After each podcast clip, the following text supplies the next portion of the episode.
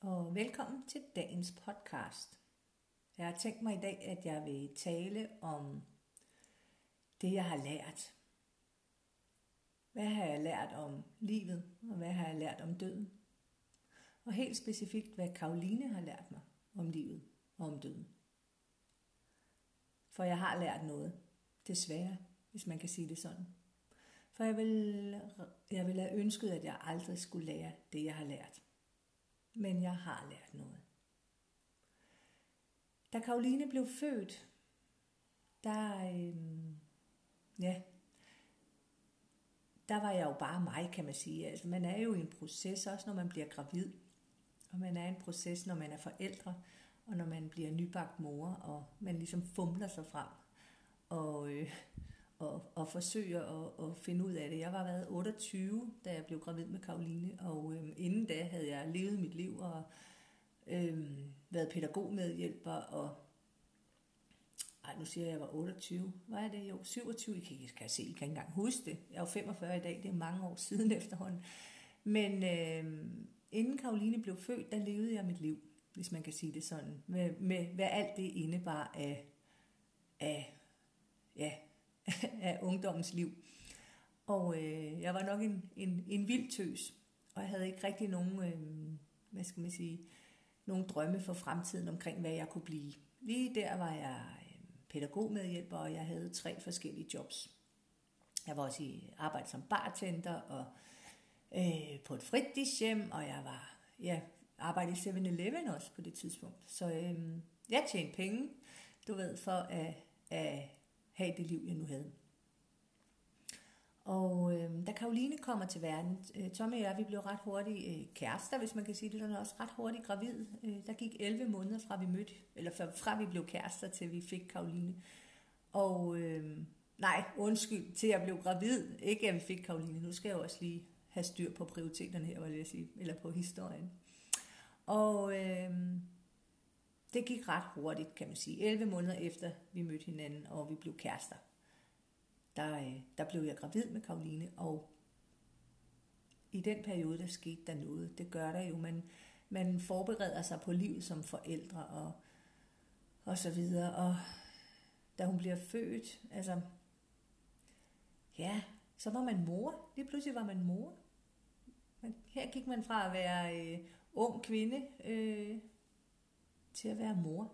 Og det i sig selv er jo, en, er jo et chok, og jeg vil sige, en fantastisk rejse.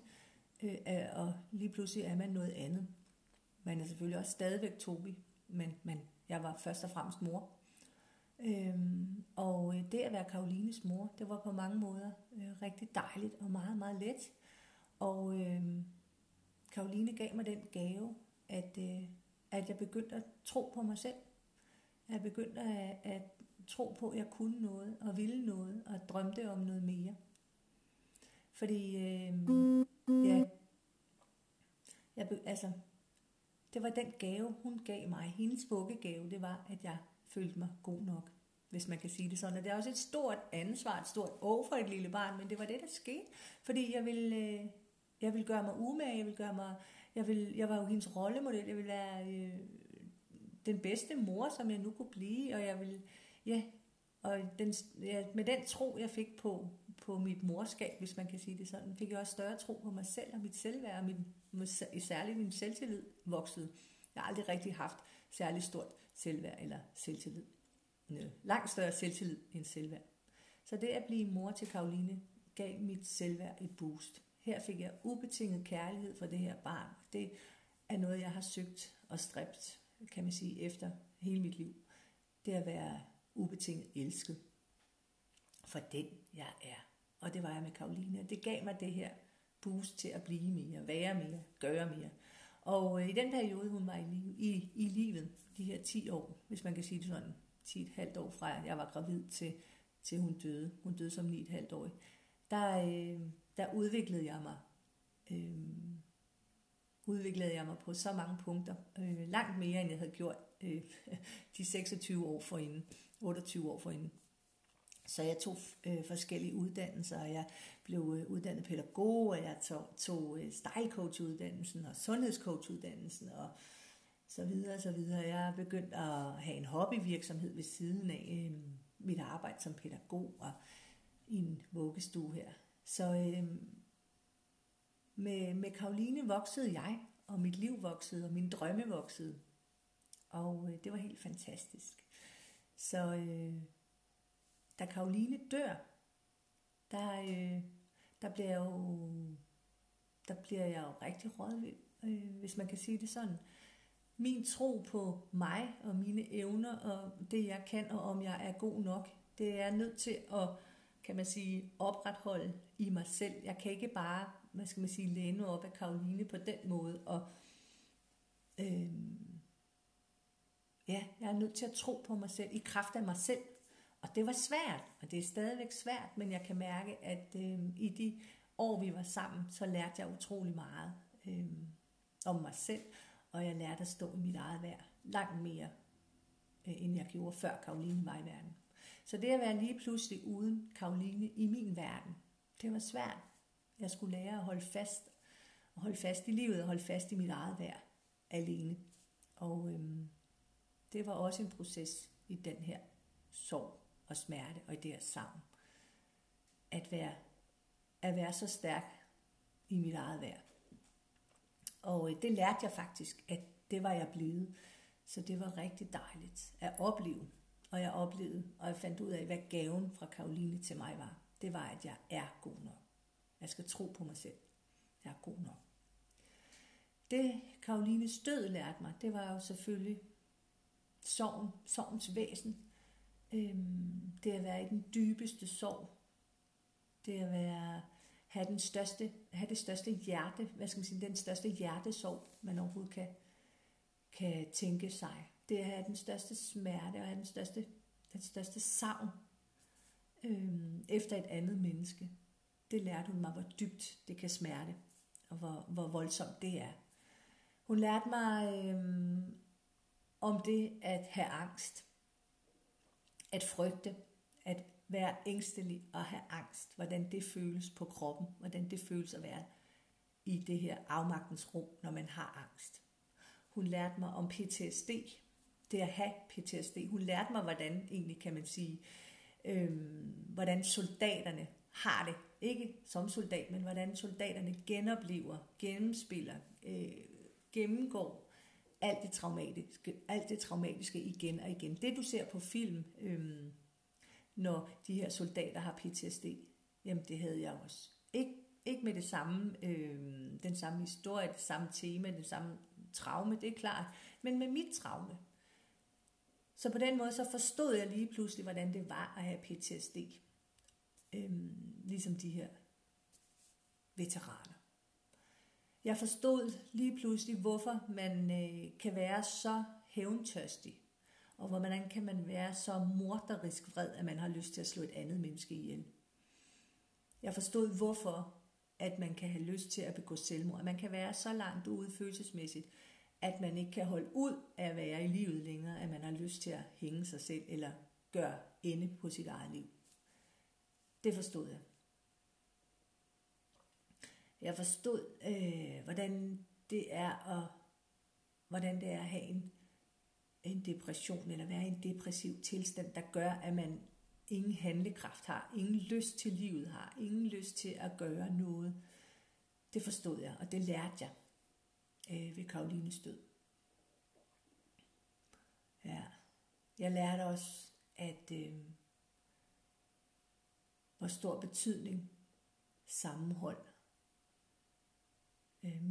ønsker. mennesker, øh, andres omsorg, kærlighed, andres øh, bare blotte tilstedeværelse, bare det, at de lytter og rummer en, hvad det betød, hvad det betød for mig som menneske. Jeg lærte at være sårbar. Jeg har lært at være sårbar, udtrykke min sårbarhed, og, øh, og være ked af det, og bede om hjælp. Det var ellers noget, jeg ikke gjorde så meget i, inden øh, Karoline kom til verden, og efter hun døde. Var jeg sige, eller imens hun var her, men særligt efter hun døde, selvfølgelig, der øh, mærkede jeg, hvor mærkede jeg sårbarheden. Og og også det at udtrykke sårbarheden, hvad det kan gøre, og hvordan man kan bede om hjælp. Jeg mærkede vigtigheden af, af hvad skal man sige, det at, det at, der, at man blev holdt af og holdt om og holdt under, hvis man kan sige det sådan. At der er jo nogle mennesker, der tog over og kunne hjælpe en igennem den her krise. Hvor vigtigt det var at, at mærke, at der er et netværk omkring en. Og mærke, hvor stort netværk faktisk man har. Øh, helt fantastisk gave at opleve det. Hvordan mennesker øh, stemler sammen og støtter op og, og, og holder om og bærer dig, når du er aller længst nede. Hvor fantastisk det er, hvor vigtigt det er. Så lærte jeg, at jeg øh, faktisk havde en ret stor værktøjskasse, som jeg trak på. Jeg opdagede, at jeg øh, med mine erfaringer igennem livet havde, øh, havde en ballast, hvis man kan sige det sådan. Jeg mistede min far øh, for 19 år siden, og han, han betød virkelig meget for mig, og jeg følte, at da han døde, der mistede jeg halvdelen af mig selv. Men det, min, det min øh, fars død lærte mig, det var, at, øh, at man mister ikke, øh, man mister personen fysisk, men man mister ikke personen psykisk, hvis man kan sige det sådan. Minderne vil altid være der. Man kan altid fremkalde minderne, følelsen, øh, kroppens aftryk. Og det hjalp mig utrolig meget i min soveproces i forhold til Karoline, at jeg vidste, at minderne ikke bare ville forsvinde. Fordi de minder havde jeg jo stadigvæk med min far. Og jeg vidste, at sorgen på et tidspunkt øh, ville ophøre. Så kraftig som den var. Fordi den var, også, den var også hård, da jeg mistede min far. Den var virkelig, virkelig, virkelig hård. Og øh, jeg synes også, at hans øh, sygdom, han havde kraft, busbytkirtelkræft, og det at miste ham på to og en halv måned, det var øh, traumatisk, synes jeg for mig. Og, øhm, og jeg har arbejdet også sideløbende med Karolines, øh, de traumer, der er i Karolines død, også med min fars, fordi de på nogle måder hænger sammen. Så jeg har lært også om traumernes væsen. Jeg har lært om, hvordan traumerne, ligesom traumeenergien, bor i kroppen, og hvor, hvornår, og hvordan den kommer i spil. ja. Så øhm, jeg har lært utrolig meget, både af Karolines liv, og jeg har i særdeleshed lært utrolig meget, efter hun døde. Og øh, jeg vil jo, jeg vil jo, hvad skal man sige, jeg vil skulle have det her, jeg vil skulle, ja, man kan sige, øh, jeg ved ikke, jeg mumler nu lige nu, fordi på en eller anden måde, jeg ville sgu ikke have lært det her. Jeg ville ikke ønske, at jeg havde lært det her. Jeg havde ikke ønsket, at jeg ville kunne spille øh, på klaveret på de mørkeste toner og på de lyseste toner. Jeg vil bare, altså hvis jeg kunne ønske noget, så ville jeg ønske, at jeg bare var mig og øh, forsøgte at være en god mor over for Karoline og leve det liv, jeg gjorde. Øhm, at jeg så skulle få den her gave, hvis man kan sige det sådan, den her, den her lærdom efter Karolines død, den ville jeg sgu gerne have været foruden. Hold kæft, mand. Øh, men nu har jeg den. Jeg har fået den. Det er ligesom en lort pakket ind i gavepapir. Øhm, men jeg har den. Og øh, alt det, jeg har lært øh, efter Karolines død, det tager jeg med mig, og jeg bruger det rigtig meget i forhold til mit arbejde på plejehjemmet med de her mennesker, som øh, i, i deres lange liv har oplevet traumer, har oplevet kriser, har oplevet sorg, har oplevet smerte, har oplevet det at være deprimeret, har oplevet det at ligge i det dybeste hul, øh, har oplevet det at øh, øh, have, oplever faktisk, øh, mange af dem har øh, uforløste traumer, som, som påvirker dem i deres, øh, i deres nu. Og øh, nogle har kompleks PTSD faktisk ubehandlet, øh, og nogle har og nogle øh, har angst. Øh, og er deprimeret. Jeg føler faktisk med den viden, jeg har nu, og den, den, de oplevelser, jeg har nu, og den lærdom, jeg har med mig, at jeg faktisk kan forstå de gamle, at jeg kan rumme dem, at jeg kan være med dem. Og når de siger, jeg vil ikke leve mere, ved I hvad, jeg forstår det godt. Jeg forstår dem. Så faktisk så er det, at jeg har oplevet de her ting, det er en gave for mig i dag. Det er svært at erkende og acceptere, men det er sådan, det er. Og jeg bruger det som en måde at være sammen med mennesker på, og jeg gør det også bare helt intuitivt, fordi jeg er forandret. Den lærdom, jeg har fået, både da Karoline var i livet, men også da hun døde, og sorgen efterfølgende og processen efterfølgende, har forandret mig. Det har den. Det er der ikke, det er der ikke nogen tvivl om. Jeg er, jeg er på en anden måde i verden nu. Jeg forstår verden på en helt anden måde.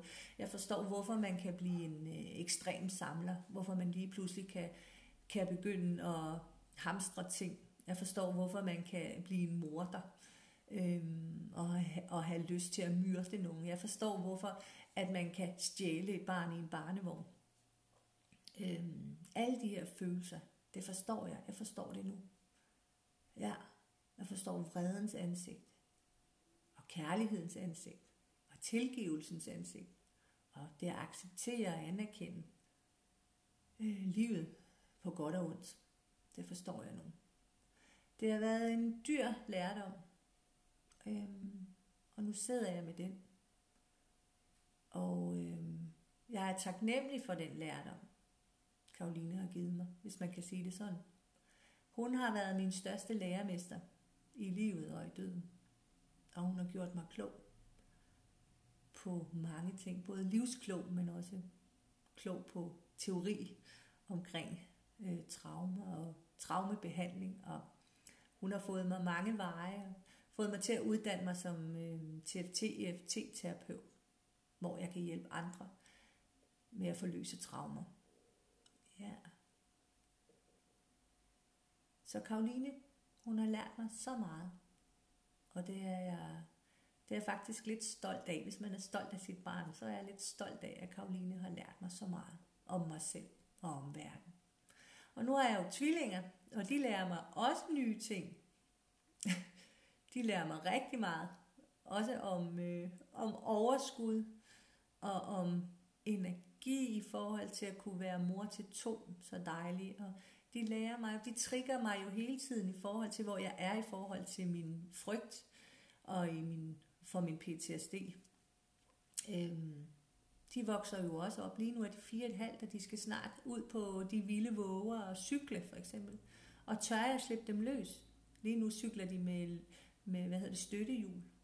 Og, øh, men tør jeg slippe dem løs? Jeg har virkelig, virkelig meget, meget svært ved at øh, tage dem ud af cykelvognen vognen og lade dem gå ved siden af cykelvognen ude i trafikken. Øhm, fordi jeg ikke har tillid.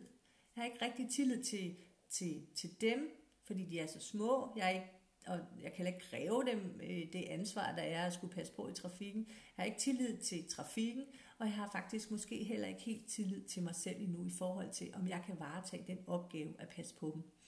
Så øh, tvillingerne viser mig rigtig meget, hvor jeg er i min proces, i både min soveproces, min, min, øh, min PTSD-rejse øh, og proces, min frygt, min angst øh, for at miste, øh, og også i min kærlighed, kan man sige. At de viser mig jo, at jeg kan elske igen, og elske lige så højt igen. Øh, det var jeg bange for, at jeg ikke kunne. Jeg var bange for, at jeg ikke kunne elske tvillingerne lige så højt som Karoline, men det kan jeg. Og det er dejligt. Jeg elsker alle mine børn, alle mine børn, alle mine tre børn lige højt, men så forskelligt, hvis man kan sige det sådan. Fordi de er forskellige.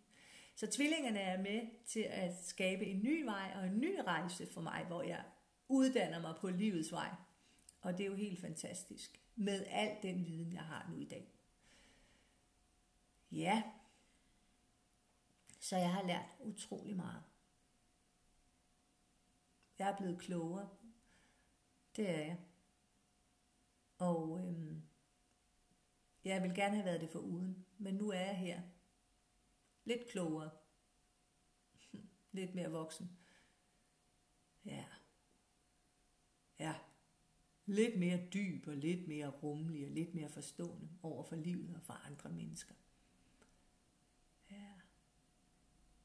Ja.